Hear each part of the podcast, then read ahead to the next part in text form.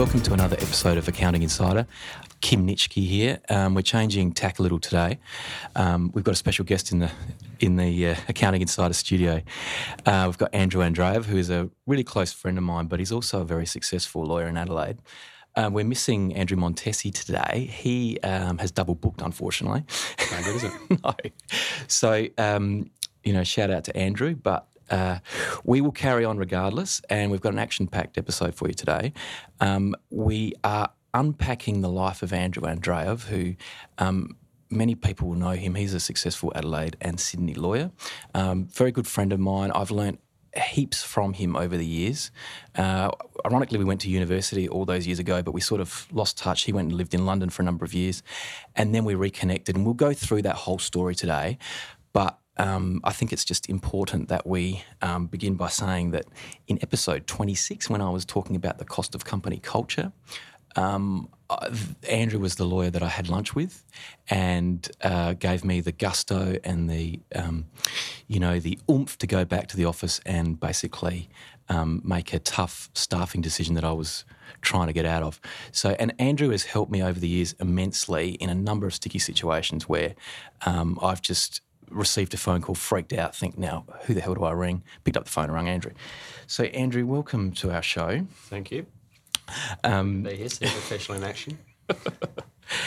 um, now, you, you have your own law practice and um, it runs very successfully. And I, whenever we catch up for lunch, I always take many leaves out of your book. But can you go back to the start when you first got your first job at University of Adelaide? Well, sorry, you were at University of Adelaide. You got your Yep. job at Arthur Andersen. Can you just tell us now? That was the cream job. I dreamt of getting a job there. I didn't even get to interview stage. But how did you land a job there? What what was it? Was it good grades? Was it? I know it was your charisma. I, know that you went to a good, school, but you weren't at the the top schools in Adelaide. So a lot of that came down to interview technique. Um, who, I, I don't know. Can you just walk us through it? You, you finished uni and you did an interview there, and take it from there. so I hadn't I hadn't actually finished uni at that stage. So um, I did a commerce degree, which I think is where we hooked up, and then I started a law degree. How's that levels looking right? Yep. Um, then started uh, a law degree, and I basically got towards the end of the law degree and still hadn't done any work experience. So, you know, you'd, you'd go out and have a coffee with somebody from from law school, and they'd say, "I've just done a clerkship at Finlayson's. I've just done a clerkship at you know Kelly's or whatever it was," um, and I thought I sort of need to give up the surfing and start taking taking work seriously. So um, I looked around for somewhere to get some experience. Was the bottom line. And I had a friend, Anthony Fio, who uh, still a good friend and actually still still works with me on and off. And he was working at Arthur Andersen at that stage. So um, he said, "Well, you know, why don't you come in and um, and check out what's going on?" So at that stage, I had I sort of had a focus on IT and IP law, patents, and all the sort of sexy tech sort of stuff. And Anthony was working in the tax section. So, you know, when you're at uni, people talk about tax. Sort of like everybody just shuts down. It's just the most boring thing you could ever think about.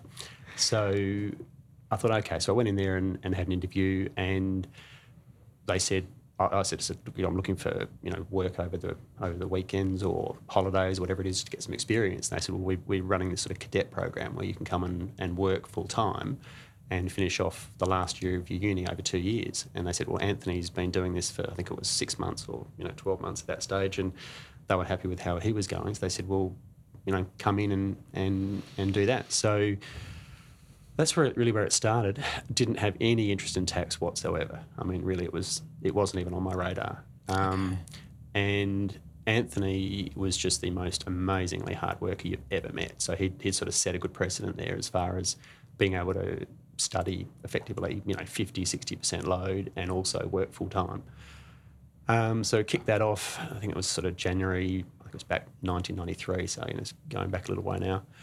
And what I didn't realise is that I wasn't going to see daylight for the next two years, Uh, and I'm and I'm not kidding you. It was, um, uh, it was seven days a week, and Seven days. literally seven days a week, and it wasn't just the work. I mean, we had to. I, I think I billed something like eleven times my salary. You know, the, the current um, uh, you know, benchmark for staff is three, four, you know, maybe four and a half, five times salary if you're lucky.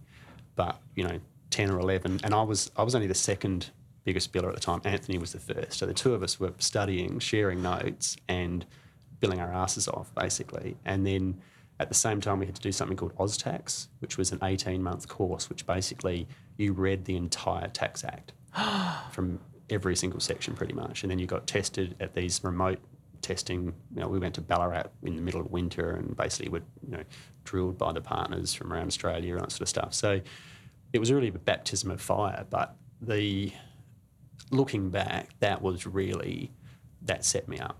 Literally set me up. You know, because the the rigor and the training um, and the culture that that place had was just off the chart. Looking back, you know, I still I still refer back to the things that, that, that I learned then, and the things I observed about the culture was just yeah, just phenomenal. Okay. Um, a lot of people will be interested in, you know, this. Let's just rewind for a moment. And you got in the in the front door, but it sounds like you had insight. You know, you, you sort of had an unfair advantage on other people because you had someone embedded in the firm. How much of an impact or how much of a help did that have when you actually applied for the job? Um, I think it helped that Anthony had gone ahead because he was he was an extraordinary worker, you know, and, and, and you know, smart guy and, and just really committed to to it. So I think that they they sort of saw the this concept of a commerce law grad hybrid, you know, this is Okay. where it wasn't sort of the done thing. Um, he'd sort of proved that yeah, you could have somebody studying.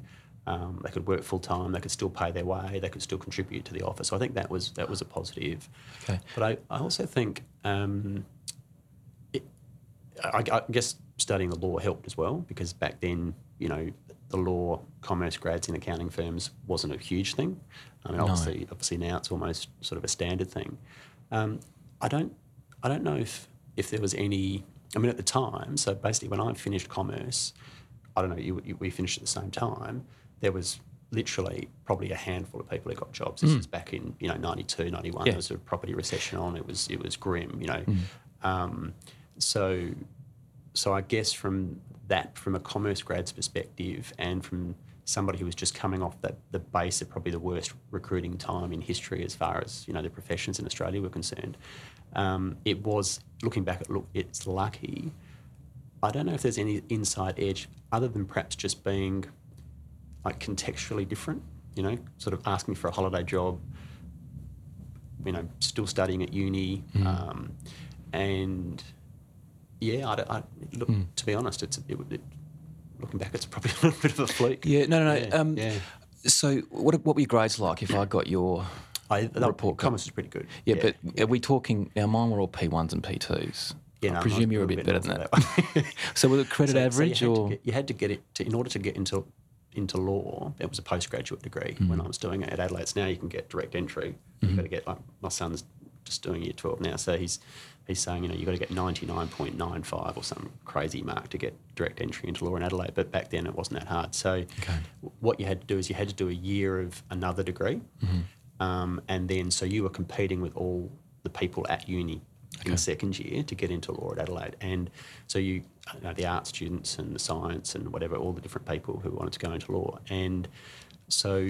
Um, for me, I didn't do spectacularly well in matric. I mean, I got you know A's and whatever, but didn't didn't go to the um, when when you go over here to the, um, the Governor House or whatever when you get Oh Yeah, yes, yeah, yes, didn't- yes. didn't get to do that. Yes, So, government um, house. That's right. With, yeah. Yes. so I got into commerce, and then, but for me, that was my matric first year of uni because I wanted to get into law, and I wanted to get in from commerce. And there was, you know, maybe six people got in from commerce back then, and so I basically found out what a library was at that stage because I didn't, hadn't really done a lot of studying sort of mm. prior to that. So I spent a lot of time in the Barr Smith Library, and really just, and, and also I loved commerce. I mean, I'm a lawyer, but fundamentally I'm I'm a business person. So um, I really enjoyed my commerce degree and it made it a lot easier. So yeah, but bottom line is, it, it, it was distinctions, I guess, that sort of stuff. Okay, a few the- credits here and there. The, the, well, that, that's way better than I did. but um, so when the um, recruiting staff at Arthur Andersen got your resume, they would have thought this kid's very switched on. He's very clever. Yeah, they would have seen that I did well in commerce. Yeah, there's no doubt. Yeah. Okay. Now, um, let's we're jumping around all over the place, but let's just talk about when we were caught up this week. You actually bumped into your guy that gave you your first start at Arthur yeah, Andersen. Like that was yeah. just Yeah. amazing. Can you just tell us how that felt when you went up to him?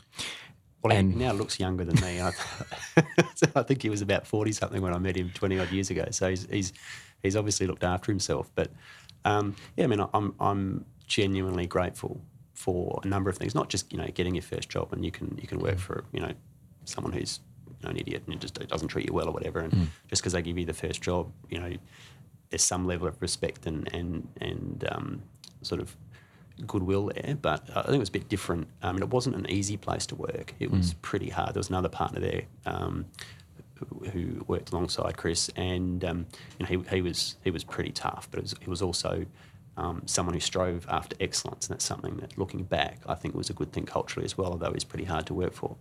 Um, but yeah, I mean, I, I guess I said to him, you know, uh, that I was grateful and that, and that um, there was so many things about what you know I do today as an employer that reflect the culture and, and the attitude and, and and really by example because he didn't ever talk about it. Like I, I talk about it with my staff. I talk about culture talk about um, you know um, how they can advance in their careers. He, we, we were just told to work. Right. so Okay. anything we picked up in culture was actually just demonstrated and the classic one is you know you would never leave the office without your jacket on you know, and it'd be a 40 degree day and you'd be getting into the lift and, you know, everybody would have their jacket on. And, you know, the reason was is you just never knew who you were going to see in the lift and you had to present a certain, you know, you're charging X dollars an hour and people expect to see professional looking people. You can't have, you know, we we weren't allowed to talk about client matters in the lift or at cafes or restaurants and just, you know, what might seem as basic stuff. But a lot of that we were taught and it was expected of us, whereas most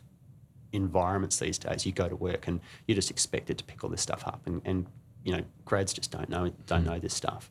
So to be put through that cultural and um, the the cultural training as well as the professional training was something that mm, you know so many firms don't invest in like they used to, and that's why it had such a good reputation. It was you know it was the standout um, organisation at that time. It was yeah, it was good. Awesome. Okay, so today you run a, a law practice in Adelaide and a law practice in Sydney. How many staff have you got in Sydney? How many have you got in Adelaide? So we've got four in Sydney and six in Adelaide. Okay. So, yeah. And how do you manage your time between both offices? So I travel on a reasonably regular basis most weeks, um, but not every week. So it sort of depends on what I've got on. If I've got more things in one office that I'm overseeing than the other, then I'll, I'll sort of spend more time in the other office. But generally, I'll go over for two days. So I'll leave, I'll get the red eye out on midweek, so usually um, Tuesday or Wednesday, and then stay overnight, and then get the eight o'clock flight back. So I get back to Adelaide about ten o'clock at night, following following day. So it's two days every fortnight. Yeah, it's probably a bit more than that. Probably it's probably two days every uh, like three out of four weeks. Okay. So yeah, so it's it's at six days a month, something like that. Yeah, Right. yeah. So, with multi sites, the thing I'm interested in is, and I, I, I find this even in my own office, how do you make sure that every document leaving your office you're totally happy with? from the Law Society, eh? this isn't an audit. no, no, but um, do you just um, trust the people that are around you to, to to do everything, or is it all sit in your inbox waiting for you to approve everything before it goes out the door? Or how do you manage it? How do you manage so many staff Yeah. in so many different locations? So it's actually I've got a long philosophical response to that because I've had to give it a lot of thought. Um, so for a long time, I didn't have any staff, so I just had myself and maybe one or two staff who usually grads or, or uni students, um, and I would predominantly do you know 100% of the work and um, go go from there. So I didn't build up staff numbers for a while. Um, the first challenge I had with two offices was just technology. Like even today, even accessing a file from two locations is just ridiculously difficult. Um, and this was prior to Dropbox and Google Drive and all these sort of different technologies. Um, as soon as you have multiple people hitting those sort of cloud services, they still don't really work. Okay. Um, that's my view. So we've now got our own little cloud server Um, that's sort of another another story. But then the next thing was actually accounting records. So there wasn't Xero back then. There wasn't. Okay. Um, we started with a thing called Saasu because it was the first online account. I know you had yours. That's why I, had, I was interested in it those years ago.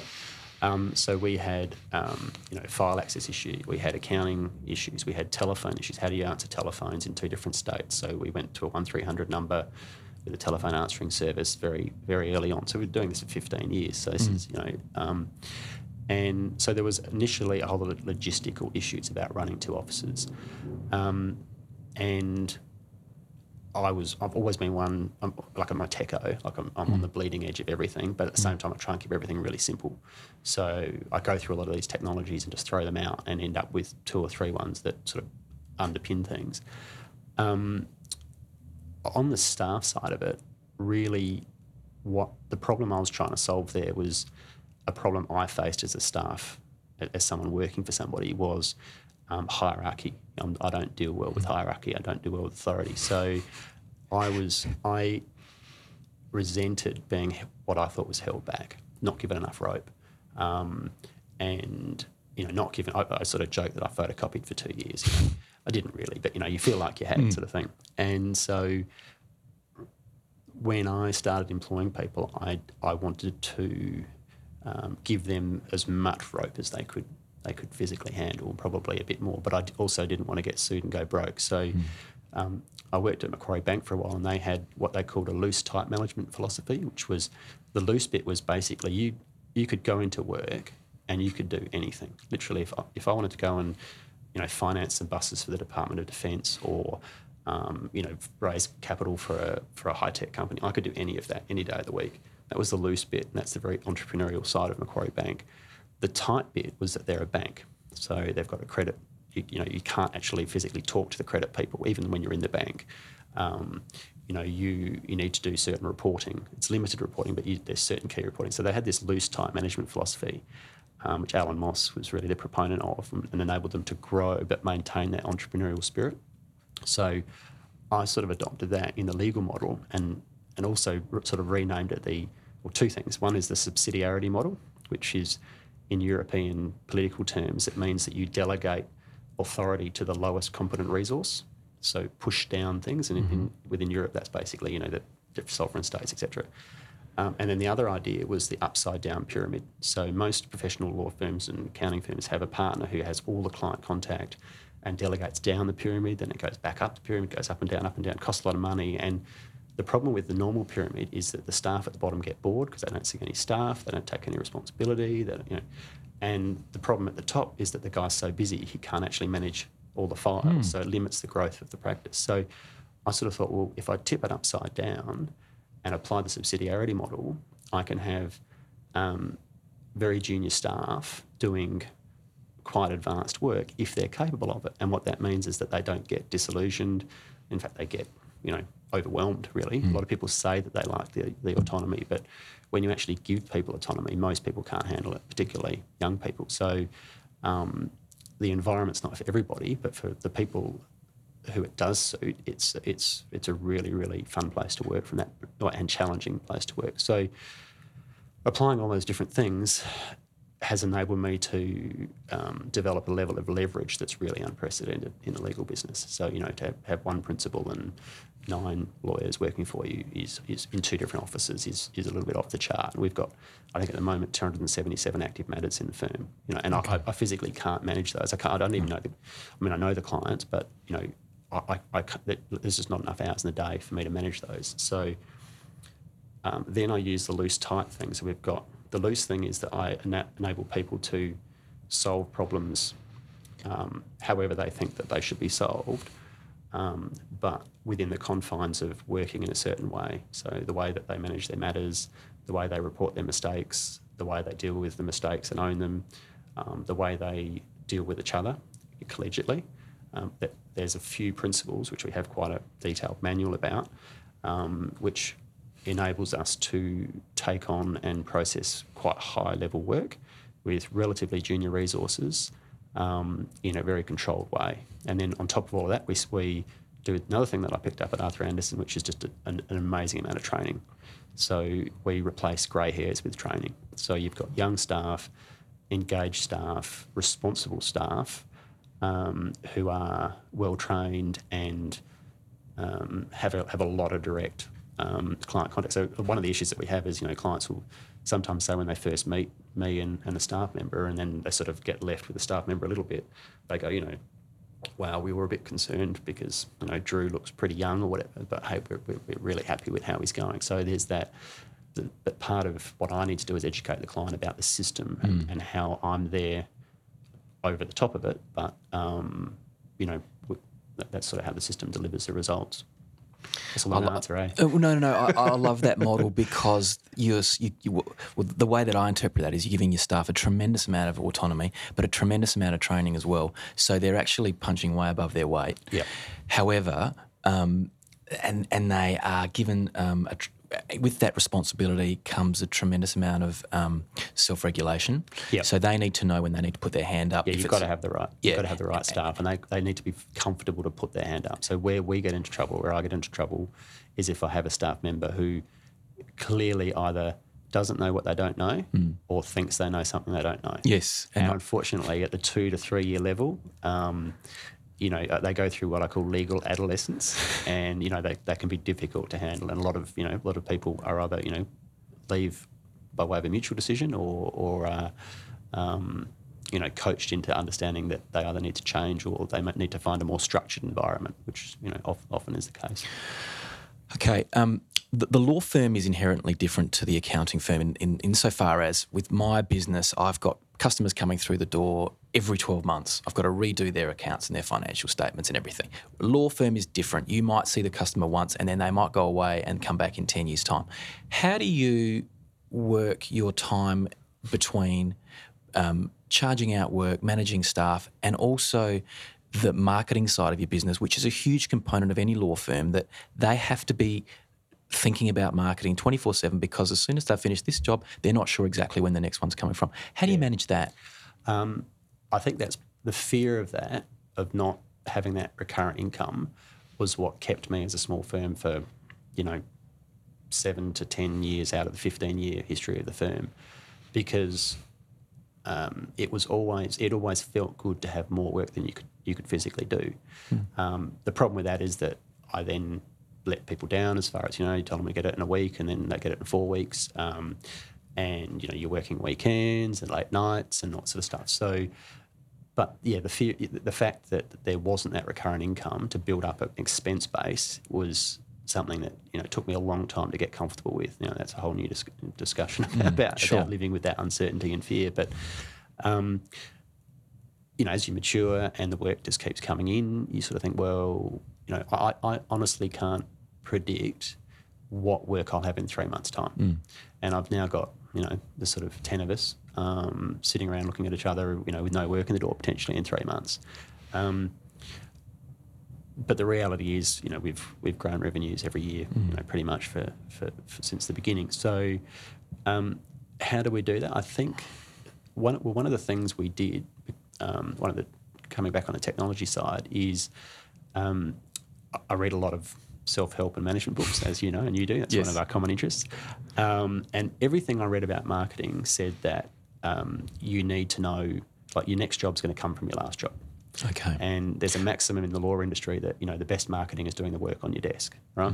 So my problem was is that I couldn't, I didn't have an accounting or a CRM package that would actually track where my work came from. Um, so I, I didn't know, you know, who to look after, who to um, talk with, you know, take to lunch, all that sort of gear. Um, and so I, st- I, I basically set up my own practice management system on, on FileMaker Pro, which is like a like an Apple database sort of um, platform.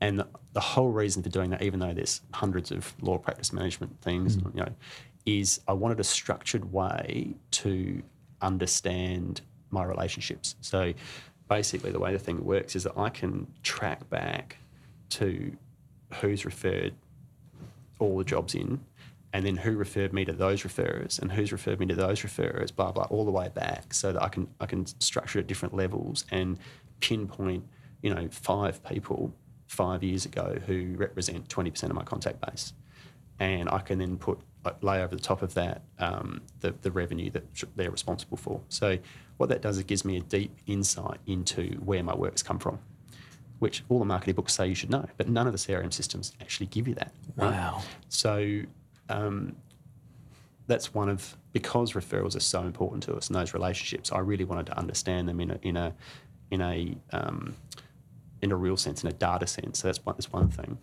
Um, the other thing about law and marketing, in my view, and I've had this for a long time, is that law is no longer about restricting access to information. Like in the old days, you would pay for your library, you'd spend 100 grand a year on a library, and you'd just charge your clients stupid rates to tell them what's in the books, right? Those days are over, right? Everybody's got Google. So laws really changed to um, a mentoring role. They come and pay us for our experience and our assistance doing something they probably already know how to do. Mm. Um, so that really changes the way you market. So the way we market is to give away as much practical information, not not sort of in the old days with marketing, you would write a teaser article. Oh, there's a big change, and well, it might have all these problems. You know, come and see us. Now we say, there's been a big change. These are all the problems, and these are all the ways to, to get around it. You go on our website, we've got you know mounds of content, um, and then I'm sure a lot of people just use it, you know use the information, sort themselves out, maybe stick with their existing lawyer, whatever. Um, but a lot of people respect the fact that we're very open with our information, and what that means is that they then come to us when they've either partly into it and they need some so that sort of experience that you know you, you can't read about. You know, what does it actually look like? What should I do here? I've got two choices. Which one should I choose? Um, and that's what they pay us ridiculous hourly rates for, and that, that is that is valuable. But just access to information, it's, those days are over. A lot of firms still play in that game, um, but you know I think they're finding it harder and harder. So, coming back to your question, we we publish a lot of information on our website. So we get between 450 and 600 unique hits a day on our website, which for law firms it's about 12,500 a month, which is a lot. Um, we've got 3,000 people on our direct marketing database, and we get like a 35% open rate. We send out a newsletter every two weeks. So, I mean, I'm not totally across all the statistics, but that's that's pretty that's pretty high as far as sort of direct email opening rates. So, so do you have someone who, who, writes the content for those we newsletters? Do, the staff do. Yeah, we do. Yeah, okay. 100%. Yeah. So you say you walk out into the the Corrells and you tap someone on the shoulder and say, right, I want you to write an article on this for next week's newsletter. Um, yeah, well, it sort of dovetails in with our training. So okay. um, what happens is we'll solve a client's problem. You know, they'll okay. come in with a unique problem and then the person who's worked on that matter will then give a training session. So we share the knowledge. Right. Okay. And then part of the training session is that they then write a, a layman's version, and that goes on the website. That's fantastic. And then they might do like a checklist, and we might do a precedent document, mm. that sort of stuff. So there's a whole process to take that intellectual content and get it out to as many people as it's relevant to, um, and also sharing the knowledge within the firm as well. So we have specialists who have particular areas of interest, but all of our staff have what I call platform skills, which means they need to understand, you know, business structures. They need to understand estate planning for entrepreneurs. They need to understand property structures. They need to understand um, the, the basic concepts of litigation and dispute resolution. They need to understand basic family law concepts for business owners and investors. So we target business owners and investors, but um, you know, the HR issues. Have you got an employment issue? That generally go to Louise. You know, if you've got a mm.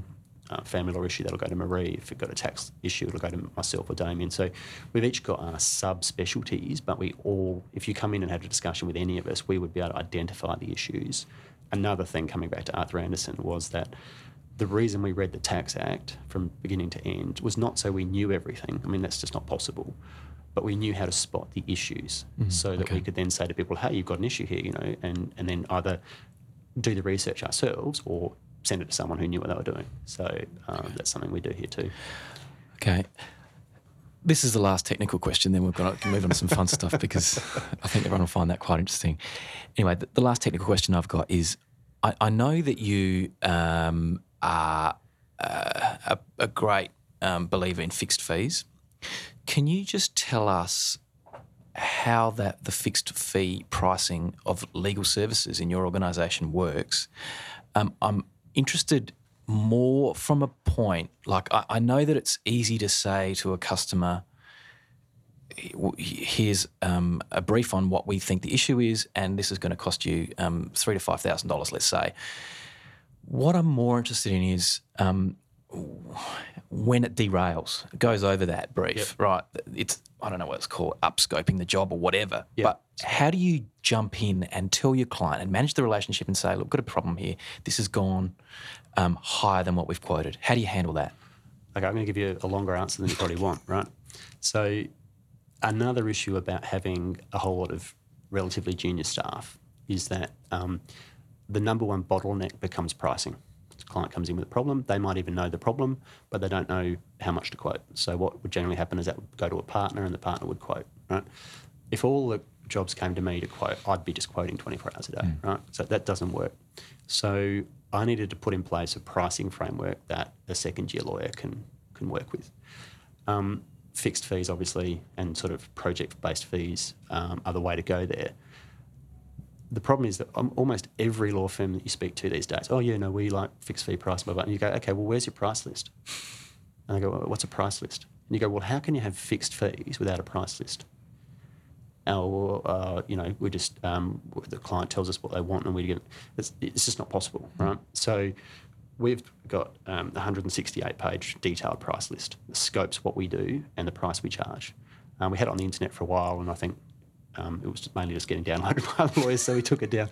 But not that I really care about that, but um, uh, but we use that internally. So, and every time we do a new type of job or the scope of a job changes because of a law change, we change our price list. So we're updating our price list every week.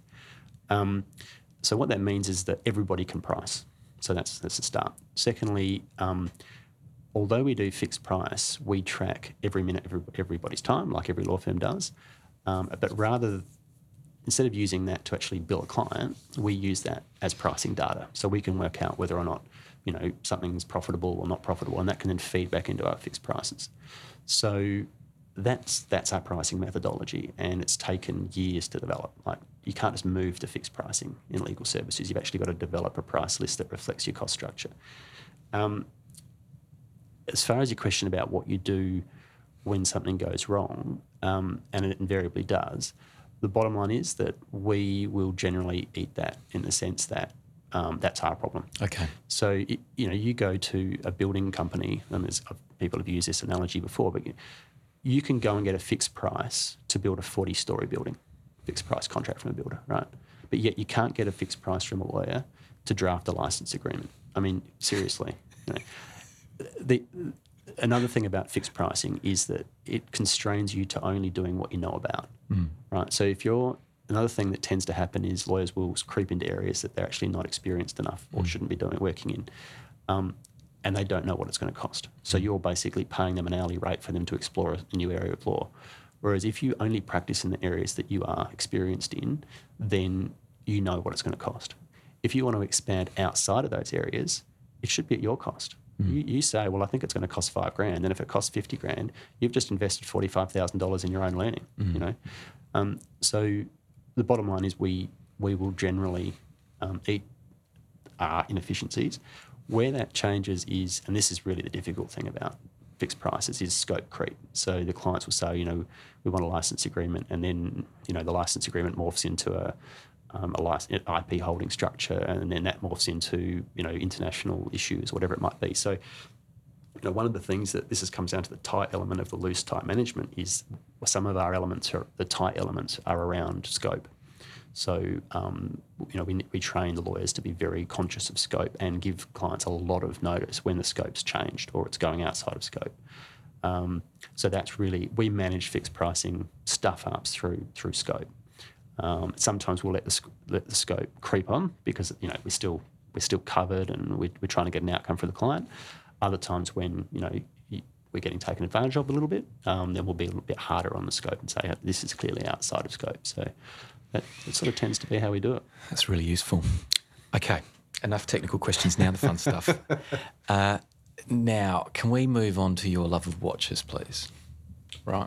Yeah, Yes. sort of. I get a few tears to the eyes given recent events, but Okay, yeah. well, uh, maybe you can explain that to us, but um, I, I learnt this this week and I was fascinated by the fact that you had a watch that um, there was only, I think, six of in the world.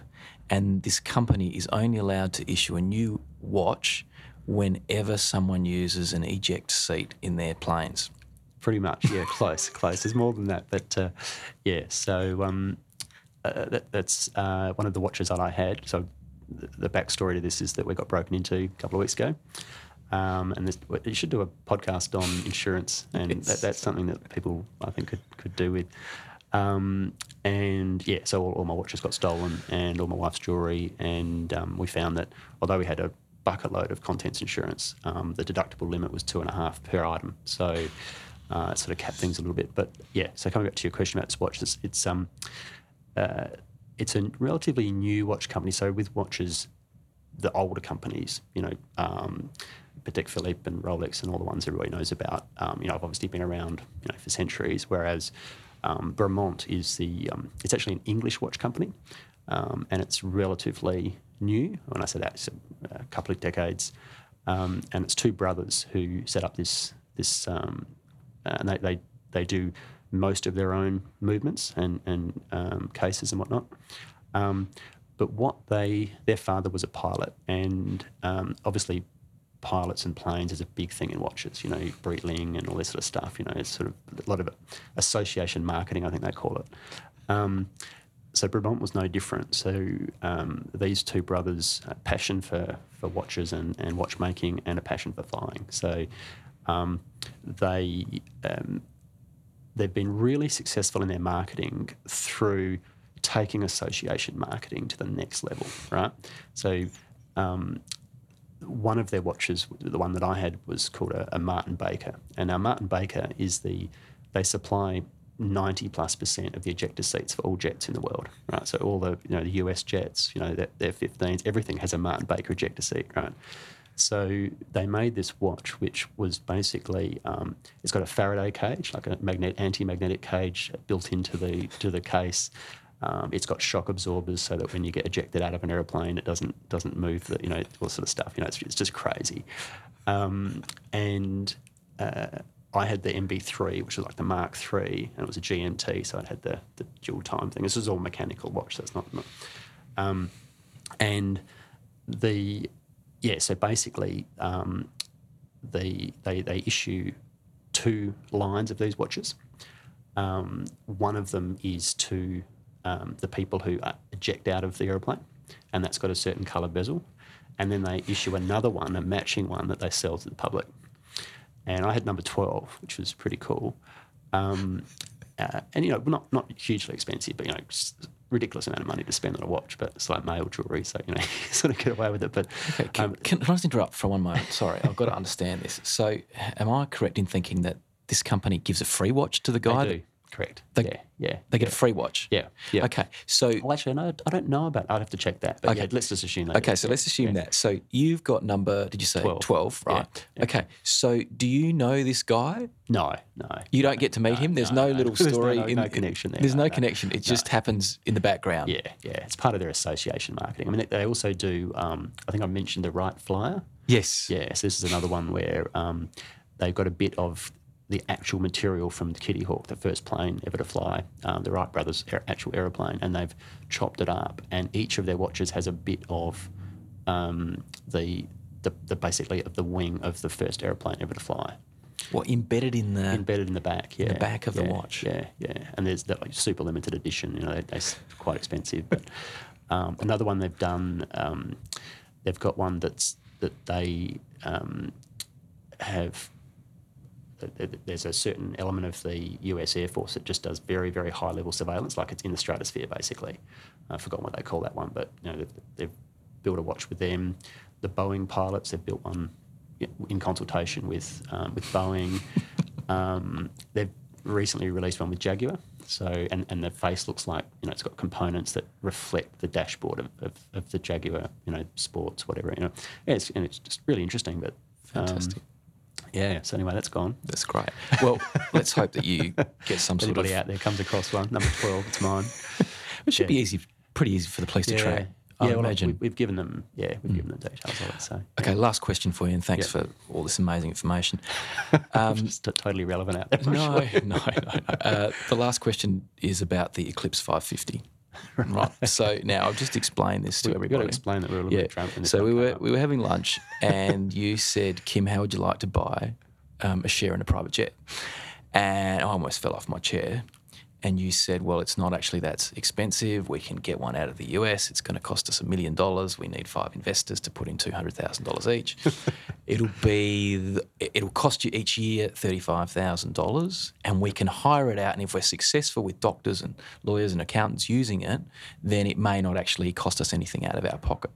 Right. potentially, yeah. So, can you just explain to us a bit about your logic? Um, and, and I know you're very serious about this. I'm not quite as serious because, um, uh, but uh, th- I- I'm happy to do anything that makes me money or gives me This, lifestyle. yeah, this will be more lifestyle than money. Yeah, that's right. gonna cost you money. This one. Okay, but but um, this is part of your commuting to Sydney. I imagine you use it on a regular basis. Yeah, I mean that's the idea. Yeah, Mm. so uh, it helps to have a pilot's license, which which I do, um, and that's I guess that that is that is the sort of key because the pilot's more expensive than the aeroplane. You know that that's the Okay. bottom line. So, um, and if you go to the US, most mid-tier law firms and, and above have have a private Private jet, jet, you know, yeah, and yeah. almost you know all of your business people you know will commute with a with a either you know a jet prop or a you know a Cirrus or you know it, there's, it's a whole it's not considered the rich and famous type s- No. scenario over there. It's considered a, it's a business tool basically, whereas here it's a bit different.